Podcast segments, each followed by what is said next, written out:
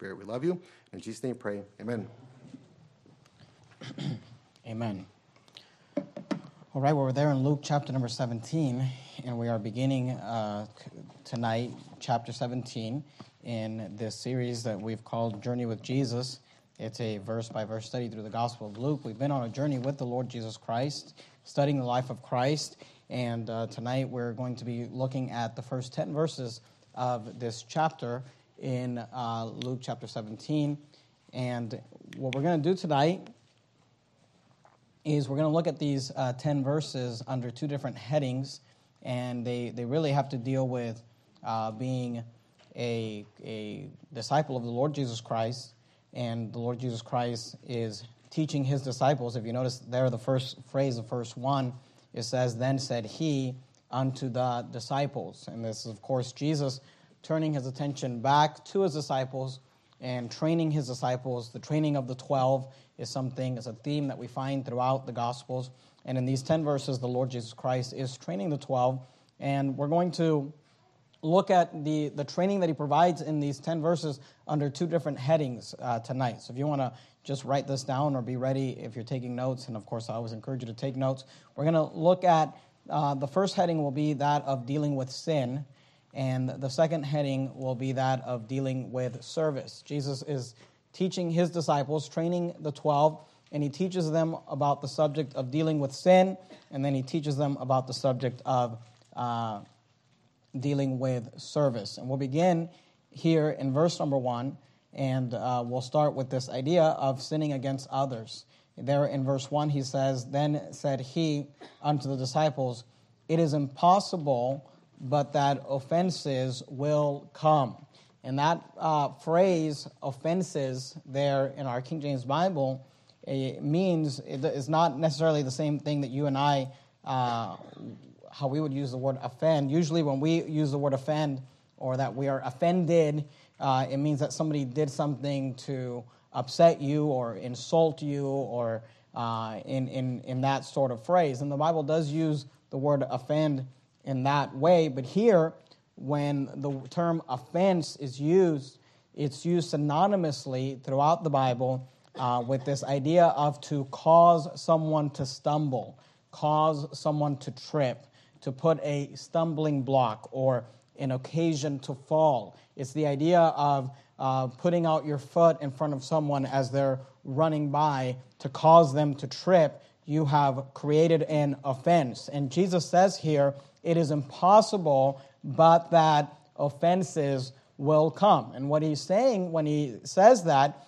is that it is inevitable that stumbling blocks will be laid to cause others to fall and to cause others to sin. Obviously, we're human beings, and as we deal with each other and as we have relationships with each other, uh, we are going to offend each other and hurt each other in such a way, not just that we offend you in, in the sense that you know you're offended and you're upset because uh, you were insulted, but in, in, the sense that we might do you know something, someone may do something in somebody else's life that causes them to trip up, that causes them to be tempted, that causes them to be uh, to to that that to stumble as a result of a stumbling block being laid before them. And this is what Jesus is referring to. He says, It is inevitable that the stumbling blocks will be laid. It is impossible, but that offenses will come. Now, Jesus states that as a statement of fact. And then here is the, uh, the, the warning at the last part of verse 1. He says,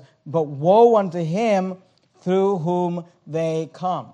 And what Jesus is saying is this though we know it is impossible, that stumbling blocks will, it is inevitable, I should say, uh, that stumbling blocks will be laid. It's impossible to stop that because it's going to happen. What Jesus is teaching his disciples and teaching all of us here tonight is this that you better make sure that you are not the one laying stumbling blocks before other people, that you're not the one that is causing others to stumble and to be offended. He says, But woe unto him through whom they come. And we often refer to this con- the, these two verses in, in a little bit of a different context, and I'm going to cover that tonight. But I want you to just understand the, the plain meaning of what Jesus is saying here. Keep your place there in Luke chapter 17, if you would, and go, go to uh, John chapter 21.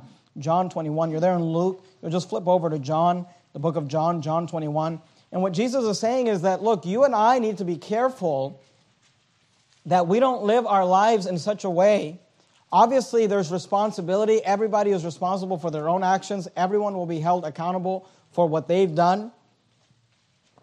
But Jesus says we need to live our lives in such a way that we are not causing others to sin, that we're not causing others to stumble, that we're not causing others. And Jesus says this is a big deal. He says, Woe unto him uh, through whom uh, they come. If you're there in, in John 21, keep your finger right there and just go back real quickly to Luke 17, because I want you to notice verse 2. I want you to notice how seriously Jesus takes this. Luke 17, 2. It were better for him that a millstone were hanged about his neck and he cast into the sea than that he should offend one of these little ones. And this is how seriously Jesus takes this idea that you better make sure that you're not the one who's being used of the devil to try to put a stumbling block. And look, you know, if, if you are, and especially in a church like this, if you're hanging out with other Christians or you're spending time with other Christians, and there's, there's a Christian that maybe uh, does not feel comfortable with something that uh, you, you know, you guys are out somewhere or whatever, especially you young people, uh, and somebody turns on some music, and, and, so, and one of you guys is like, hey, you know, I don't think we should be listening to that. You better make sure that you're not the one saying, oh, no, no, it's fine. You should listen to this. Or watch this. It's not a big deal. Here, watch this on my screen. It doesn't matter. Your, your dad will be fine with that. Hey, make sure that you're not the one that's being a stumbling block to other people because Jesus takes this very serious and he says, look, it would it'd be better for you to have a millstone. I mean, this is a pretty extreme statement. Jesus sounds like, like, like a mafia guy here. I mean, it were better for him that a millstone were hanged about his neck and he cast into the sea.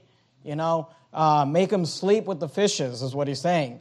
And he says then that he should offend one of these little ones. And look, in our lives, we need to be careful. And I know for me, especially, obviously for, for me and, and for my wife being in ministry, uh, it's a common theme with pastors when pastors quit or fail or, or, or mess up, that, that that will become a stumbling block to, to other people. In fact, I want to show you here in John 21, because you need to realize that your life, in your life, you could be a stumbling block to others.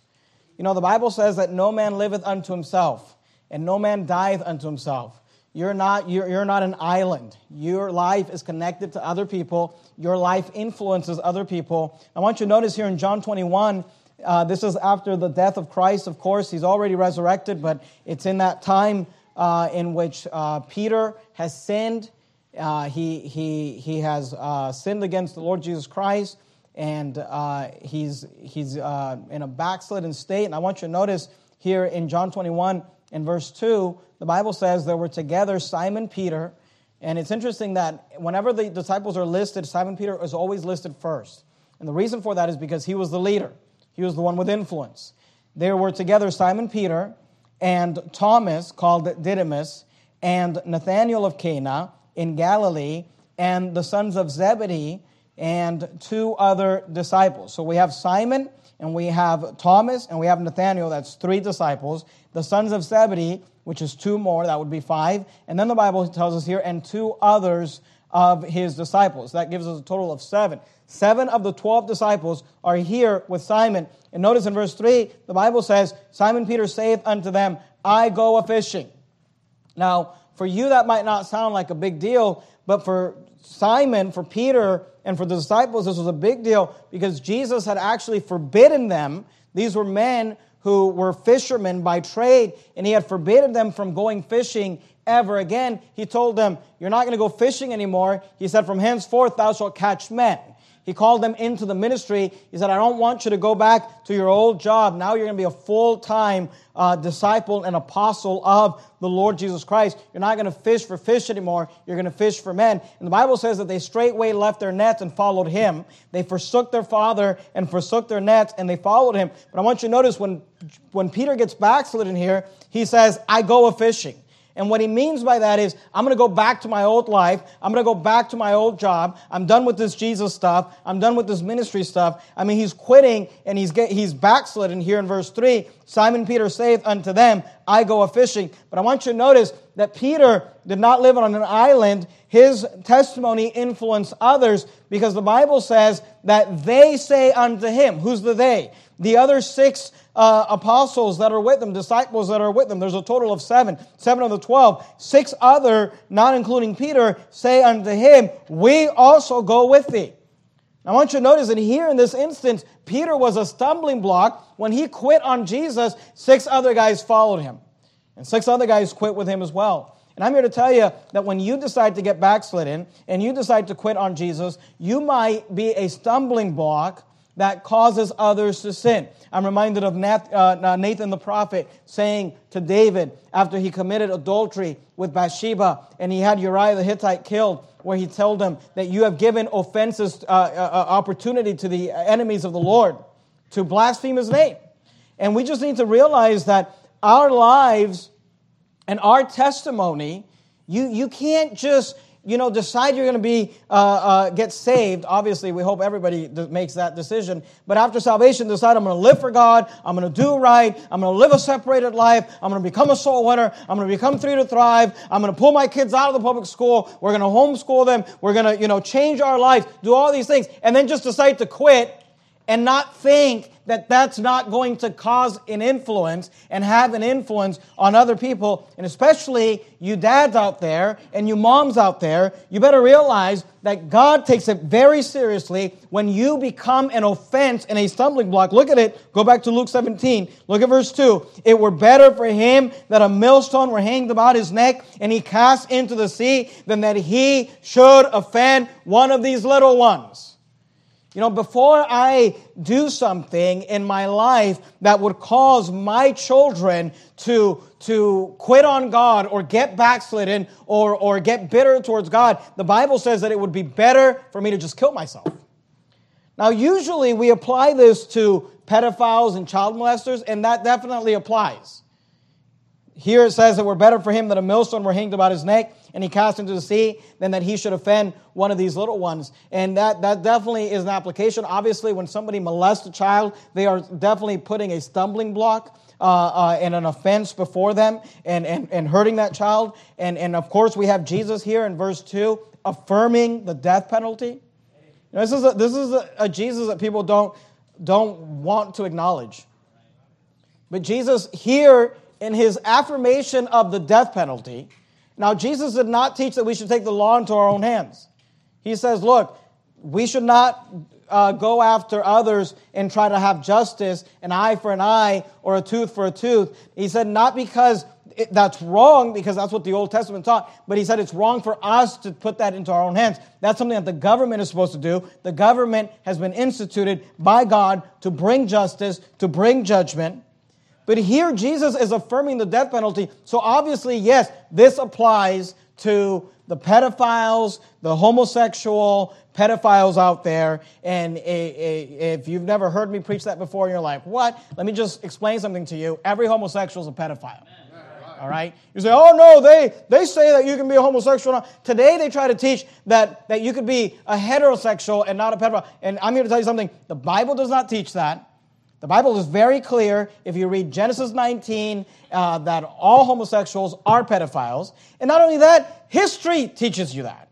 Just go back and look at the Roman Empire, the Greek Empire, uh, pretty much every empire that has ever uh, been destroyed by that filthy sin of homosexuality. And you know what you always find connected? Homosexuality and pedophilia. And today in our culture, they try to separate that. Well, they tried to separate. Now they're trying to, you know, just make being a wicked, disgusting pedophile normal. But what Jesus thinks about it is he says, look, if you offend one of these little ones, it'd be better if you killed yourself. And I'm here to tell you, any pedophile, it'd be better they do the world a favor if they just killed themselves. That's what the Bible says. But I want you to understand that that is not the only application here. The application is not only to uh, pedophiles and sodomites. In fact, the application is just to anyone that would put a stumbling block in front of anyone. If anyone offers a joint of marijuana to somebody else and says, try this, hey, it'd be better for you to, uh, to, to, to hang uh, a millstone around your neck and throw yourself into the sea. Offer a drink of alcohol or booze to some young person, offer drugs to some young person, offer pornography to some young person, you're offending them. You're putting a stumbling block before them, and you're, and you're causing them to stumble. And Jesus takes that very seriously. So Jesus teaches us here in verses 1 and 2 that we should be very careful to make sure that we are not sinning against others and that we are not putting stumbling blocks before others and that we are not doing things and saying things and, and, and taking positions and telling people, oh, don't worry about that. Your mom won't mind if you watch this. Your dad won't care if you watch this. Hey, be careful that you're not the stumbling block. It upsets Jesus. It, has, it upset him to the point where, I mean, he's speaking like, like an organized crime mafia member here and saying, let's just take a millstone and hang it about your neck and cast you into the sea. He said that would be better than that he should offend one of these little ones. So in verses 1 and 2, we see this idea of sinning against others and making sure that we are not sinning against others and that we are not putting a stumbling block before others. And of course, we see Jesus affirming the death penalty. And of course, we understand that there's many applications to that. Then I want you to notice that in verses 3 and 4, he continues with this idea of dealing with sin, but instead of dealing with sinning against others, which is what he talked about in verses 1 and 2, and us sinning against others, in verses 3 and 4, he talks about when others sin against us. So verses 1 and 2 has to do with the fact that we should make sure that we're not laying a stumbling block before others and causing others to stumble. But then in verses 3 and 4, he says, Well, what happens when others sin against you? Look at verse 3. He says, Take heed. The word heed means to pay attention. Pay close attention to this. He says, Take heed to yourselves if thy brother. Now, what's a brother? A brother is another believer, another saved individual. If thy brother trespass against thee, the word trespass is used synonymously with the term sin. The Bible tells us that sin is the transgression of the law. When we transgress or go beyond the law or break the boundaries of the law, of God's law, that is a sin. Trespass is the same idea. You've heard of trespassing on somebody's property. You've crossed a boundary that you should not have crossed. So the word trespass simply means sin. And Jesus says, if thy brother trespass against thee, what is it that you're supposed to do when your brother has sinned or transgressed or trespassed against you? Notice what he says. He says, rebuke him. And if he repent, forgive him. Now, when the Bible says here, rebuke him, what it means is that we are to go to that individual and tell them, a rebuke is when you tell somebody, hey, you did something wrong. It doesn't necessarily mean that you're supposed to go up to them and start yelling at them and telling, you know, but the, the idea is that you confront them with what has been done wrong. Now, I'd like you to go to Matthew 18 if you would. Matthew 18, you're there in Luke. Because this is the same thing that Jesus taught in Matthew 18. Matthew 18 goes into more detail. Keep your place there in Luke, but go, go to Matthew. If you go backwards, you go past the book of Mark into the book of Matthew, Matthew chapter 18. And let me just say this when it comes to dealing with others sinning against you, this is not the only option. This is one of two biblical options. And I preached a lot about this, so I'm not going to have you run the verses or anything like that. But there's another option that Jesus says is a better option, and it's this to suffer yourself to be defrauded. He says to esteem others better than yourself. He taught it in the Sermon on the Mount as turning the other cheek. Somebody, you know, smacks you on the on, on one side, you turn the other cheek, you suffer yourself or allow yourself to be defrauded, you esteem them out other, other better than yourself. So look, you you have an, another option, which is that you just let it go, you just forget about it, you just forgive that in your heart, and you don't even bring it up. And that's definitely an option. And, and I would say, look, you know, oftentimes people ask me, you know, so and so did something against me, what should I do? And I always tell them, well, here's the thing can you just let it go? If you can let it go and it doesn't produce bitterness, it doesn't produce you know, just you getting depressed or discouraged or bitter or angry in your heart, then, then just let it go. And that's the, that's the most Christian thing to do You know, if you say, yeah, they were kind of rude to me, but you know, maybe they're having a bad day, or, or they said this, or they said that, but I don't think they meant it. I don't even think they really knew what they were saying. Hey, if you can let it go, just let it go. The Bible says that sometimes we should just suffer ourselves to be defrauded. We should esteem others better than ourselves. We should turn the other cheek. We should just look. If, if they're suing us for our coat, give them your cloak also. Just, just go with them the extra mile. Just, it's fine. Love your enemies. Bless them that curse you. Do good to them and hate you. Pray for them which despitefully use you. That's definitely an option. In fact, that's option number one. But if you say, no, I can't let this go, or I've tried to let it go, but I just find myself getting bitter about it and angry about it, and I keep thinking about it, then you've got another biblical option, biblical option number two, which is that you confront your brother for the purpose. Now, don't, don't miss this. Because you're, you're there in Matthew 18, but let me read to you again Luke 17, 3. Take heed to yourselves. If thy brother trespass against thee, rebuke him so that I can feel better. That's not the purpose of the rebuke. Rebuke him and if he repent, forgive him. What is the purpose of you confronting this individual who has sinned against you or done you wrong? The purpose is reconciliation. Amen. That's why you want to go to them. And if you say, oh, I can't let this go, I'm bitter about it, I'm angry about it, then the Bible says that you are to go to them and confront them about it and talk to them about it, not so you can tell them off and yell at them, but so that you can have the purpose of being reconciled unto your brother. Look at Matthew 18 and verse 15. Jesus taught it here in a lot more uh, detail. Matthew 18, 15. Moreover, if thy brother shall trespass against thee, notice in Matthew 18, he gives us a three step process really a four step process. He says, number one, go and tell him his fault. Go and tell him his fault. That's the rebuke. Hey, you did me wrong. You sinned against me when you did X, Y, and Z. Now, I want you to notice something. It says, go and tell him his fault. And notice the next little phrase. This is the key phrase in this passage between thee and him alone. Notice it doesn't say, go tell his faults off on Facebook. Go tell all the faults on Instagram. Go tell all your faults on social media. Go tell everyone at the church, go tell him his faults and everybody else the faults as well. That's not what the Bible says. And by the way, if you if you have an issue with somebody in this church and you're going to anybody but that person, then you're a gossip. That's called gossiping. That's not what the Bible says.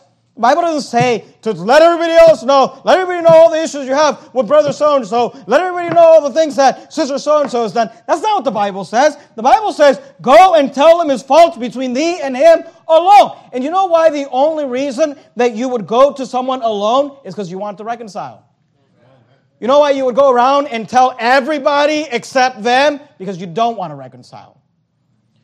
Moreover, if thy brother shall trespass against thee, go and tell him his fault between thee and him alone. If he shall hear thee, thou hast gained thy brother.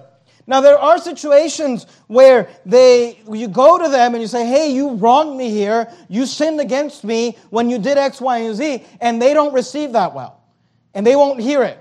Then there's another step. The Bible says, verse 16, but if he will not hear thee, number two, then take with thee one or two more this is referring to two more to help judge the situation.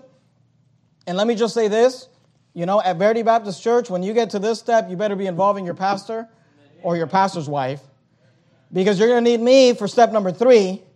And, and if you get to step two without involving me, then you're going to have another Matthew 18 process where you'd now piss me off.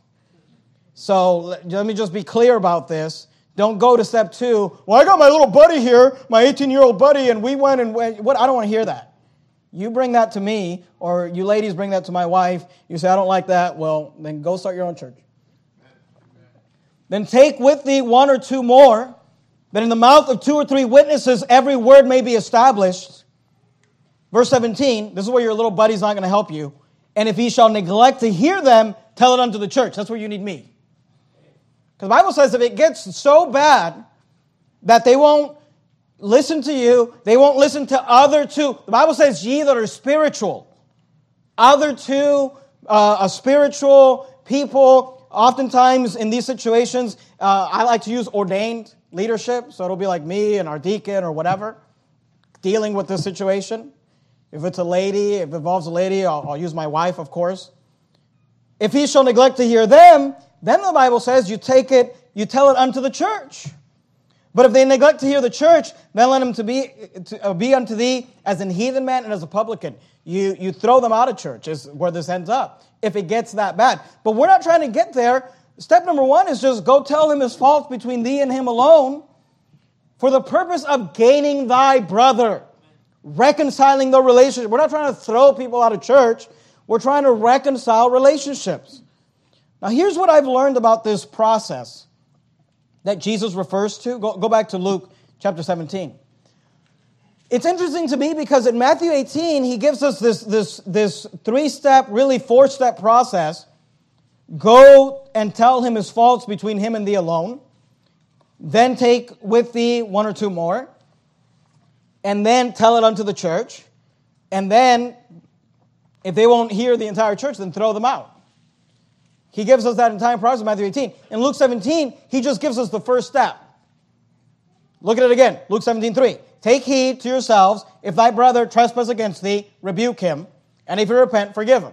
And it's interesting to me that Jesus only gives us step number one in Luke 17, while in Matthew 18, he gave us the whole process. And I think the reason for that is because what I've learned is that this whole Matthew 18 thing usually falls apart right at the very first step. And, and I think Jesus just gives the first step because he's like, just try to get this one down. I mean, just try to work on this. Because here's, here's what I've learned it takes maturity, spiritual maturity, to be able to go to someone and in the, in the spirit of love, speaking the truth in love, say to them, hey, brother so and so or sister so and so, when you did X, Y, and Z, you sinned against me. That was wrong. You should not have done that. It, it, takes a lot of maturity to do that. And here's what I've learned in church, very few people are mature enough to do this. And unfortunately, what I've learned is that it takes a lot of immaturity, and it's very easy to decide, I'm not going to go to them one on one and try to deal with this. I'm just going to go tell the whole church about it. And I'm going to go talk to everybody about it except the person that God told me to talk to about it. And because that requires, that, that can be done with a lot of immaturity, unfortunately, that's usually the step people take. People usually bypass the biblical step of just, hey, if you have a problem with someone, can you let it go? No, I can't let it go. Well, then you should go to them and talk to them. No, I don't want to do that either. I just want to talk to my little friends, my four and no more, and I want to call all everybody and let them know what they did to me. Can you believe that? Can you believe that? That requires a lot of immaturity, which is why it's often done. Telling everyone requires very little spirituality. In fact, it requires no spirituality. It requires someone living in the flesh, which is why it is what often happens. Now, please understand this, because I, I spent a lot of time explaining this to people. When it comes to conflict within the church, you have two options. One option is you say, you know what, it's not a big deal, I'm just gonna let it go. And if that's true, then you should let it go. You should turn the other cheek, you should love them, and just say, it's fine, not a big deal, I'm gonna let it go. But if you can't let it go and you grow bitter, then you should confront them. Those are the only two options you have. I'm here to tell you something. I'm the pastor of this church. I've read the Bible over 20 times, and I'm here to tell you something. Those are the only two options you have. But here's what I've learned is that people usually like to create this third option. And the third option is this I'm not going to let it go, and I'm not going to talk to them about it. I'm just going to grow bitter and angry and try to turn people against them and become a gossip. That's not an option. That's not allowed. If you want to follow and be a follower of Lord Jesus Christ, here's what you get to do. You get to let it go or you get to deal with them. You don't get to not let it go and not deal with them and just grow bitter and just grow angry and just gossip. That's not an option for you. It's not an option to just gossip about people, talk crap about people. And look, at Verity Baptist Church, I do not allow any church members to allow to speak negatively about any other church members. ever. I don't, I just, you know, just if you haven't been to our new members class, I don't allow church people to talk bad about other church people. I don't allow church people to talk bad about other pastors. I don't even care what pastor it is, and I don't care what church member it is. It's just not allowed. If you have a problem with someone, go to them. You know, I don't want to go, then let it go. Well, I can't let it go, then go to them. But I don't want to go to them, then shut up. Go to them or let it go. Those are your options. There is no other option. Well, I'm going to talk to my friend about it. That's not an option. Well, I'm going to talk to my girlfriends about it. That's not an option. Well, I'm going to spread it on social media. That's not an option. And when you go down that, then, then you open yourself up to Matthew 18. So we see that there's this option of let it go or confront them. And if you confront them, notice verse 3 take heed to yourselves. If thy brother trespass against thee, rebuke him. And if he repent, forgive him. If he repent, forgive him. This is the only option you have. Please understand something. And I know people don't like this, and I, I understand why you don't like it. Sometimes I don't like it either. But my job is not trying to make you like the Bible. My job is to tell you this is what the Bible says. Amen. Whether you like it or lump it, that's between you and God. There is a requirement in Christianity for forgiveness. You are not allowed, you, you can say this, I refuse to forgive, but you're not right with God. God requires, Jesus requires that you forgive. He says, if he repent, forgive him. You say, now, how, how is it, why is it that God could just require us to forgive other people? I mean, doesn't that sound kind of messed up? Like, uh, God's going to say, I require you to forgive. Go to Ephesians, Ephesians 4. I, we could go to a lot of passages to talk about this, and I've done that in the past. I'm not going to do it. I'm just going to show you one passage from Ephesians, Ephesians 4. Luke, John, Acts, Romans, 1st, 2nd Corinthians, Galatians, Ephesians. Luke, John, Acts, Romans, 1st, 2nd Corinthians, Galatians, Ephesians. And look, this is not about some reprobate pedophile. They need the millstone hung about their neck and be thrown into the sea. This is if your brother trespass against you. Ephesians 4.31, notice what he says. I, I love the context of the Bible. Let all bitterness and wrath and anger and clamor and evil speaking be put away from you with all malice. It's almost like Paul was in ministry and he knew people. Because I, this is what I often tell people can you let it go without growing bitter? No. Can, can you just forgive them? No. Can you talk to them about it? No. Well, then, look, those are your only two options. So if you're not going to talk to them about it, or if you did talk to them about it and they apologized and said, I'm sorry, then you need to let all bitterness and wrath and anger and clamor and evil speaking be put away from you with all malice. Verse 32, and be kind one to another, tenderhearted. Here's the command God commands this from you, God requires this from you. If somebody asks for your forgiveness, God requires that you, we would be forgiving one another. You say, How can God require me? How can God, you know, tell me that I have to forgive? Here's why. Even as God, for Christ's sake, hath forgiven you. God says, after everything I've forgiven you, after everything I've looked, uh, uh I, I, I've not punished you for, after all the sins that I sent my son to die on the cross for your sin, he says, you can forgive them. In fact, he requires it. He says, and if you repent, forgive him. And if you're here tonight, you say, there's so and so in the church and I'll never forgive them. You're not right with God. And it shows, it shows that you're an immature Christian. Because he says, look, confront them. If they repent, forgive them. There's a requirement for forgiveness. But I want you to notice not only is there a requirement for forgiveness, there's a limitlessness to that requirement. Go back to Luke 17. Look at verse 4. You say, well, how long? Uh, you know, how many times do I have to forgive somebody? Luke 17, 4. And if you trespass against thee seven times in a day, and look, this is an extreme example. Could you really somebody just envision somebody seven times in one day just offending you in the same way? Obviously, this is an extreme example from the Lord Jesus Christ.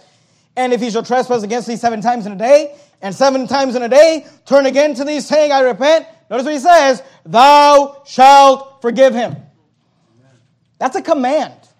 Thou shalt He says, You are commanded. If, he's like, Well, what if they do it a second time? What if they do it a third time? Jesus says, I don't care if they do it seven times in one day. If they turn to thee, saying, I repent, thou shalt forgive them. And obviously, he's talking about a genuine repentance, not some fake apology. You know, here, uh, the, I always love the fake apologies. You know, I'm sorry you took it that way. That's not an apology. You know, it was true. I'm just sorry. It's just shut up. All right, that's not apology. That's not repentance. I preached on that other times. But look, if somebody genuinely says, "I'm sorry," you know, I, I didn't mean to offend you, and I, I realize that I did that and that was wrong. They take responsibility. They don't minimize it. They don't make excuses. Then thou shalt forgive them. That's what the Bible says. Go, go back to Matthew 18. Matthew 18. Look at verse 21. Because the disciples, this is hard. Look, this is a hard saying. Even for us, you know, obviously not just for disciples, but for us it's hard. You say, oh, it's not that hard. Yeah, right. You try to teach people to forgive each other and see how easy it is. It's not easy. Matthew 18, 21. Then came Peter to him and said, Lord, how oft shall my brother sin against me and I forgive him? Till seven times? It's funny because I, I don't, Peter was kind of like, you know, seven times in a day. So is that the limit? Seven times? Jesus, say, Jesus saith unto him, verse 22, I say unto thee until seven times, uh, he said, un, until, uh, until seven times, but he says, until 70 times seven.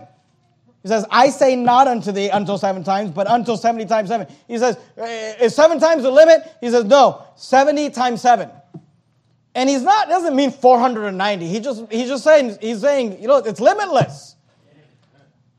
Don't, don't go home and start, you know, take your little three by five card. One.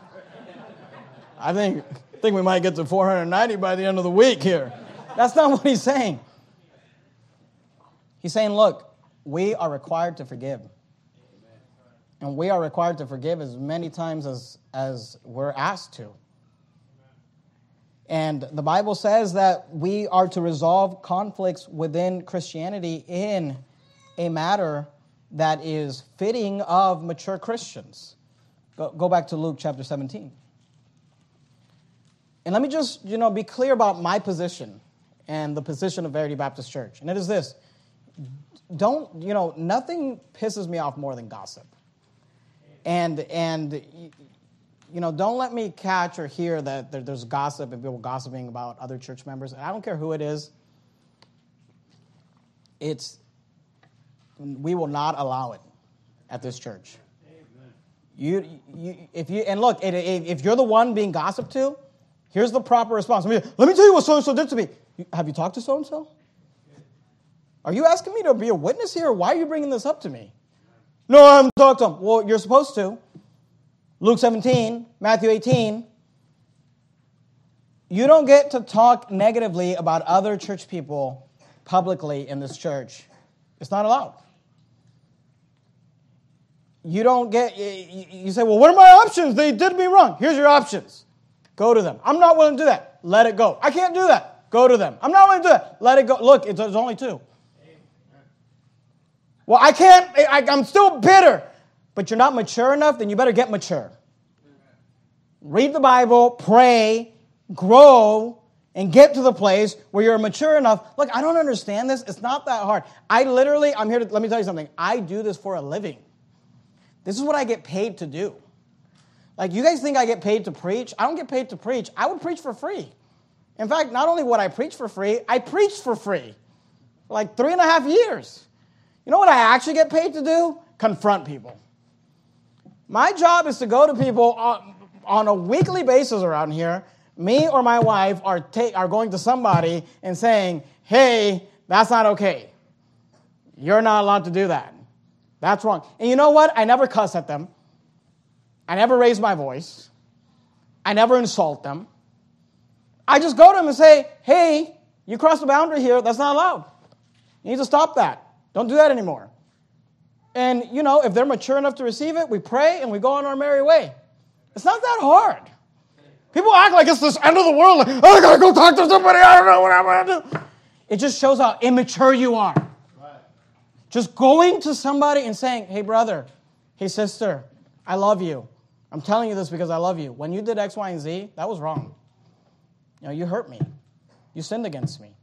And I don't want this to be a thing between us, and I want us to be able to reconcile because I love you. You know, and I'm bringing this up to you. And the other, that's what a mature Christian does. And, and hopefully the mature Christian on the other side says, Wow, you're right. I'm sorry. I didn't realize that. You know, I'm sorry about that. It's okay. I accept your apology. Praise the Lord. Let's pray. And they pray and they go on, the bitter, uh, on, on their merry way and they're not bitter. That's how it should work. One day, one day, I don't know when it's going to happen. I've been doing this for 12 years. Maybe when I've been doing it for 24 years or 34 years or 44 years, or maybe I'll have to wait to heaven till this happens. But one day I hope to pastor a church mature enough where people can actually do this without involving half the church in their gossip, without involving everybody in their big mess. And I know you, some of you drama mamas, just love the drama. I mean, I am convinced that there are some people out there, they cannot live without drama, constant drama in their life. But let me explain something to you. Verity Baptist Church is not your junior high school. This is not high school. It comes to a point, and I'm, we're going to get to it in the, in the sermon. It comes to a point where you're more trouble than you're worth. And then we'll have a problem. And you don't want, you don't want, I mean, you know, take this however you want. I don't sound, I don't, I don't mean to sound arrogant, but you don't want me pulling the Matthew 18 process on you because I'm a professional. I do this for a living. So it, it, there's no anxiety going into this meeting. It's like, it's just Tuesday. So watch yourself. Luke 17. We talk about dealing with sin, verses 1 and 2. Us sinning against others, not putting stumbling blocks before other people. And then verses 3 and 4 when others sin against us, what are we supposed to do? Go tell all your friends. That's not what it says. Get on the phone and get a, a conference call going with everyone. That's not what it says. Go on Facebook and social media. That's not what it says. Go to him alone. Go to your brother alone and try to resolve it. And if they repent, forgive them. So we saw the dealing with sin. Then I want you to notice in verses 5 through 10, he talks about dealing with service. He talks about a couple of different areas regarding service here. In verse 5 and 6, he talks about the faith required for service. Verse 5, he says, And the apostles said unto the Lord, Increase our faith. Now, why did they say that? They said that because he just got done telling them what I just got done telling you. And they're like, ah, man, it's going to require some faith to do this. Increase our faith. You know, they're like, you want us to what? Go to them and be nice and, and speak the truth and love. This, you know, like the, there are verses in the Bible that says, you know, faithful are the wounds of a friend. Because a friend will go to someone and tell them, hey, you're not doing right here. This is wrong. And they'll do it in the right spirit. So they said, increase our faith. And that's, that's, that's just kind of them. You know, I always love it when people like, you, you teach them something and then they, they just try to like, you know, act like, oh, well, that's for somebody else. Because they're because Jesus gets done teaching this and he's like, what do you think? And they're like, increase our faith. Like they're saying, like, we don't have enough faith for this. Like, you're to have to increase our faith. So then I, love Jesus' response to them because their, their response to him is increase our faith. And then Jesus' response to that is you don't need a lot of faith. And, and let me just let's just run a couple verses real quickly. Go, go to Romans chapter 3, just real quickly. Romans chapter 3. Let's talk about faith real quickly. Usually when we talk about faith, we talk about salvation. And we know that. We need faith for salvation. Romans 3:28, therefore we conclude that a man is justified by faith without the deeds of the law. Romans 5:1, therefore being justified by faith, we have peace with God through our Lord Jesus Christ. We know that faith is required for our salvation. We're justified by faith through the Lord Jesus Christ. But I want you to notice that that is just the beginning. We not only we are not only justified by faith, we also the Bible says are to live by faith. Or walk by faith. Go to Romans 1 real quickly, verse 17. For therein is the righteousness of God revealed from faith to faith, as it is written, the just shall live by faith. So notice you're not only saved by faith or justified by faith, you are to live by faith. Go back to Luke 17. While you go there, let me read to you from 2 Corinthians 5 7, the Bible says, For we walk by faith and not by sight. So we realize that the Christian life requires faith to be saved, and then to live the Christian life or to walk the Christian life also requires faith. So here the disciples, Luke 17 5, they say, increase our faith. And I love Jesus' response to that. Verse 6 And the Lord said, If ye had faith as a grain of mustard seed. Now, in Matthew 13, you don't have to turn there, in verse 32, Jesus called the grain of a mustard seed, he called it the least of all seeds. So he's referring to the smallest seed in their culture. They say, increase our faith. And he says, you don't need a lot of faith.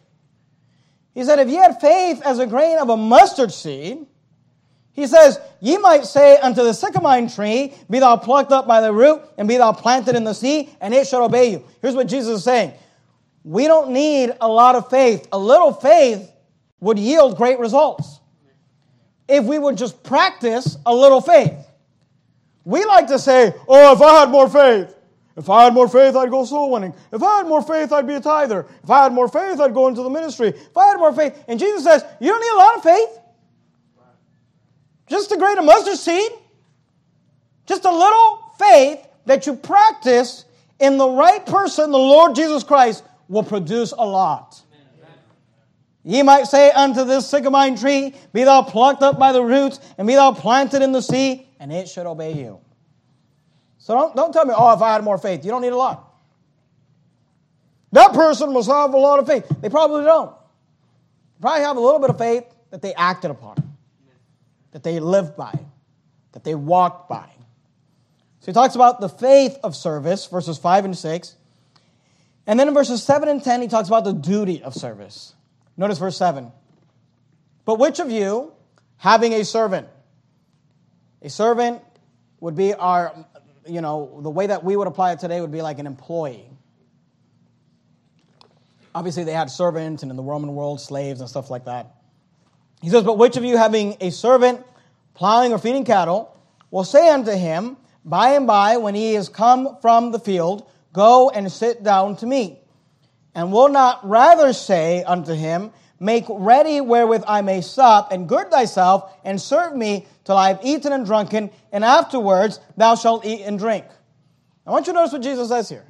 He says, Which of you, which of you being a master, being a boss, being the one in authority, having a servant a subservient, an employee, someone under your authority, if that servant has been working, plowing or feeding cattle, what kind of master is going to say unto him when he's done by and by, when he has come from the field, you know, go and sit down to meat? What kind of master is going to look at a servant who's been working all day and then when he comes in, he says, Here, you sit down and let me serve you, let me get you something to eat. He said, That's not what a master is going to do. He says, In fact, a master is going to do this, verse 8, and will not rather say unto him, Make ready wherewith I may sup, and gird thyself and serve me. The boss says, Hey, I'm glad you're done with the field work. You know, get dinner started. Make ready wherewith I may sup, that I may eat, and gird thyself and serve me till I've eaten and drunken, and afterwards thou shalt eat and drink. Verse 9, doth he thank that servant because he did the things that were commanded him? And then I love this little phrase. It says, I trow not. The word trow means to think. And when, he's, when he says, I trow not, he says, I think not. He says, I don't think so. Does he thank the servant because he did the things that were commanded him? And here Jesus is teaching this idea of service and duty. And the idea is this that in doing what we ought, we deserve no praise because it is our duty. And when a boss has an employee, and this applies to whatever area of authority husbands with wives, wives with children, bosses with employees, whatever area of authority it is, he says, Look, when you have done that which is commanded you, you do not deserve to be thanked. Now, I, want you to understand something. That Jesus is teaching something, and I, I, I feel like if people just understood these things, it would make the world a better place.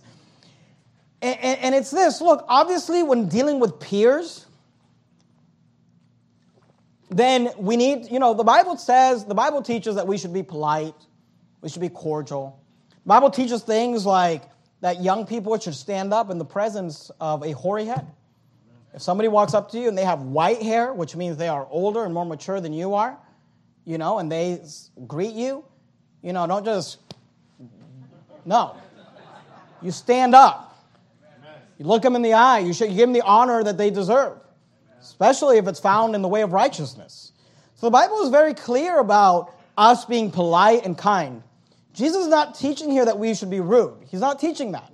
But he is teaching this idea, and it is this that between peers, we should be grateful to each other. If I work in a position and I've got another peer who's my equal, then obviously I'm not his authority. I shouldn't be bossing him around. I should be kind and gen- right. When I go to some, I mean, just me in, in ministry. When I go to some conference or I'm at somebody else's church and there's another pastor there, I should show them the same respect as a pastor and authority because of their position. But here's what Jesus is teaching: that a boss does not necessarily have to thank his employee for doing what he's paying him to do. Now, look, it's good to, to thank your employees or to show appreciation, your kids. You know, it's good to do that. I'm not saying it's wrong to do that, but I am saying this the Bible says it's not needed. You know, I, I've got teenage sons, and I'm constantly telling them what to do at home and do this and do that. And, you know, I, I do thank them, and I say, Can you please take care of this? But there are times when I don't. I just say, Take the trash out. And, and you say, Well, you're not going to thank them? They live here. They eat my food, all of it. They live in my house. I clothe them. You know, it's not, they're not doing, they're not doing me a favor when they take the trash out. It's the point that I'm making. And look, at work, you're not doing your boss a favor when you do what you're getting paid to do. He doesn't need to thank you.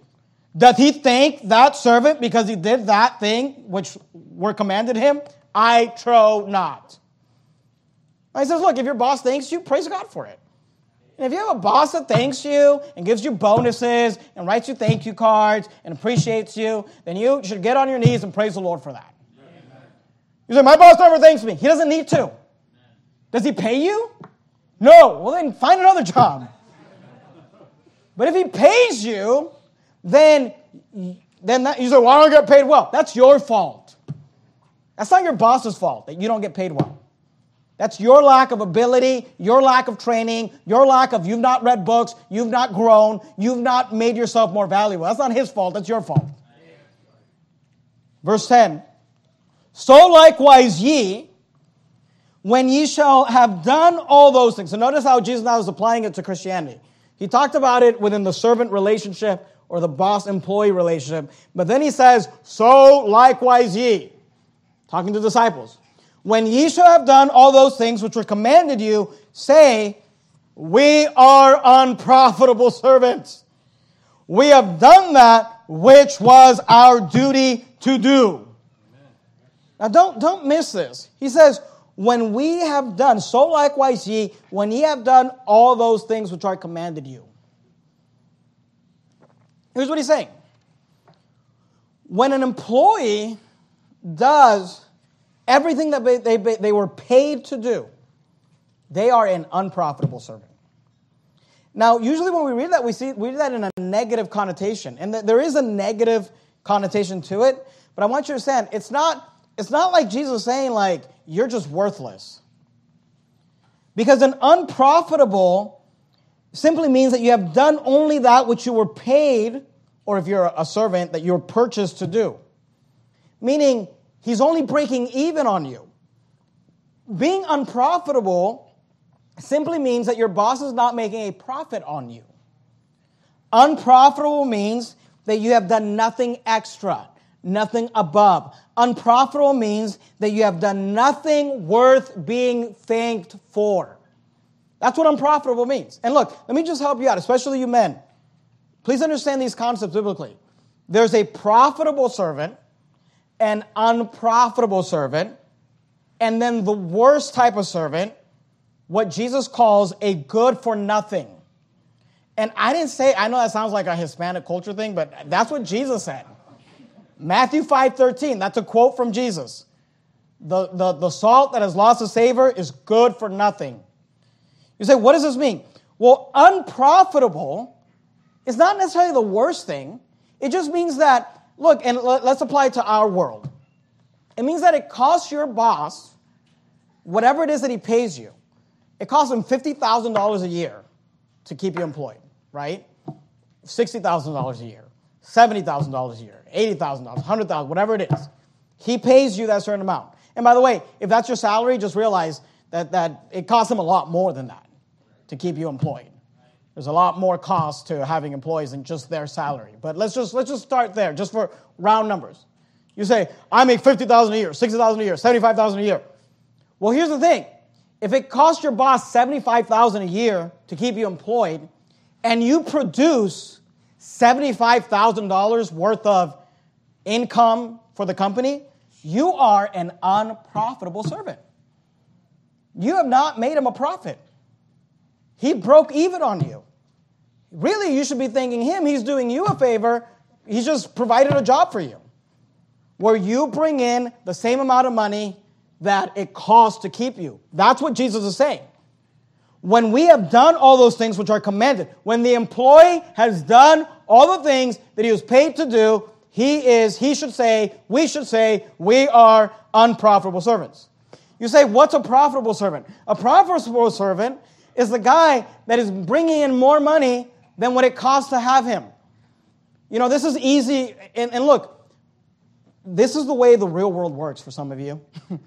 but, you know, it's easier to see this in like a sales type aspect.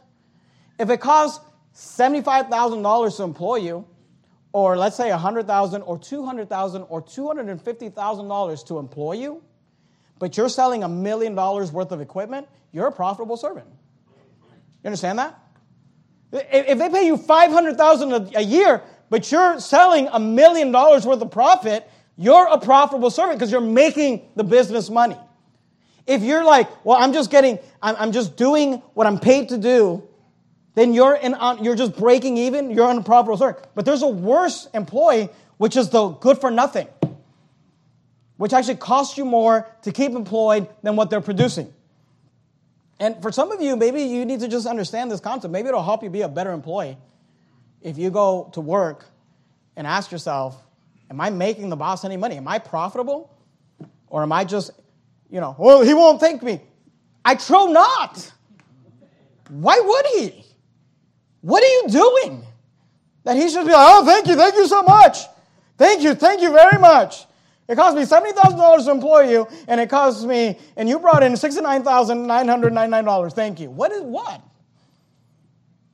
He says, look, we should say, when we have done that which is commanded, we are unprofitable servants. We have done that which was our duty to do. It's, it's, it's unproper. And look, when it comes to ministry, when it comes to church, let me just say this. Let me say this about employees. You know, be careful about this. When you become more of a hassle than you're worth. And look, in church life, this happens too. And look, I, maybe I shouldn't say this. Maybe you don't aren't going to like me saying this. I will tell you this: I run this church like a business. And sometimes I look at some church people and I'm thinking myself, like, you are more trouble than you're worth keeping here. And that's, that's saying a lot because we don't really expect much from you. I mean, if, if you can't show up to church and just sit there, and it's like, yeah, but when you're sitting there, you're just gossiping and causing drama and causing it. It comes to a point where some church people, I'm just like, we need to get rid of this person. They're, they're, not, they're not even an unprofitable servant. They're just a good for nothing. They're, they're costing us more. Their presence is causing other people to get offended and leave because they're so rude, because they're always causing problems, because they're always causing issues. Look, I realize some of you people, this is offensive to you. You don't think this way, but you should start thinking this way. You should go to work and ask yourself, Am I profitable? Am I making a profit? And, and by the way, let me just let you in on a little secret. When you start making your boss money, you'll make more money. When you start making your boss money, he's going to value you. He's going to give you those raises. He's going to give you those promotions. He's not just going to be, a, when you're like, well, I'm going to quit. And he's like, I can find 10 other guys. I'll do the exact same thing you're doing. That's not his fault. That's your fault. Verse 10 So likewise, ye, when ye have done all those things which are commanded you, say, We are unprofitable servants. And let me just let you in on a little secret. When it comes to Christianity, we are unprofitable servants. It doesn't matter what you do. It, it, does not matter what you do. You will never, God will never be in your debt. You're never gonna be like, I'm such a great Christian that God's just looking down and thinking like, I, I, I owe them something. Look how great they are. No, no, no. He has done so much for us. God will never be in my debt. God will never be in your debt. Let me just cue in on this little word and then we'll finish up. Verse 10. Our duty to do. Our duty to do. Let's run a couple verses real quickly. Go to Romans chapter 12. Romans 12, just real quickly. Matthew, Mark, Luke, John, Acts, Romans, Romans 12. First of all, what is our service? What, what am I supposed to do? Because let me just be honest with you. Here's what Jesus is teaching the average Christian is not even breaking even. You're not even an unprofitable servant. He said, When we have done all things which are commanded, at that point you break even. And here's the truth none of us are doing everything that we're commanded to do. He said, What does it take to break even? Romans 12, 1. I beseech you, therefore, brethren, by the mercies of God, that you present your bodies a living sacrifice, holy, acceptable to God, which is your reasonable service. Amen. What's my reasonable service? I mean, I'm here on a Wednesday night. Aren't I like an, you know, don't I get like a gold star? Aren't I like an A star student or something? No, you're here on a Wednesday night. God bless you. Look, listen to me. This is Pastor Jimenez speaking. I'm thankful you're here. As far as God is concerned, you're an unprofitable servant. Being here on a Wednesday night and being here on a Sunday morning and being here on a Sunday night and being here every time the, the house of God is open and tithing and soul winning and living for God and forgiving and forgetting and, and, and all those things, that's your reasonable service. When you have done all those things, you can say, We are unprofitable servants. Because what Jesus has done for us is so much greater than anything we could ever do for him. But I want to talk about this word duty real quickly. Go to Ecclesiastes chapter 12. If you open up your Bible, just right in the center, you're more than likely find the book of Psalms. Right after Psalms, you have Proverbs and Ecclesiastes. Ecclesiastes chapter 12. Jack Hyles said, and I agree with him, obviously. Jack Hyles said if there was one concept he could teach church people, it would be this word duty. So likewise, ye, when ye, sh- when, when ye shall have done all those things which are commanded you, say, We are unprofitable servants. We have done that which was our duty to do. Now, look, I believe that we should go soul winning because we love the Lord Jesus Christ and we love the lost. Amen. I believe you ought to read your Bible because you love God. I believe you ought to pray because you love communicating with God. I believe you ought to forgive your brothers and sisters in Christ because you love God's people. I believe that all the things we do ought to be motivated by love and, and by serving God. Love the Lord thy God with all thy heart, with all thy soul, with all thy might, and love thy neighbor as thyself. But the truth is this that every once in a while, you're not going to want to read the Bible. You're not going to want to show up to church on a Sunday night or a Wednesday night. You're not going to want to forgive your brother or sister in Christ. You're not going to want to pray. You're not going to want to do those things. You say, what do I do at that moment when I no longer want to do what I'm paid to do, what I've been saved to do, what I've been purchased to do? At that point, you do it out of duty. Say, what, what if I don't want to show up for soul winning? Show up anyway.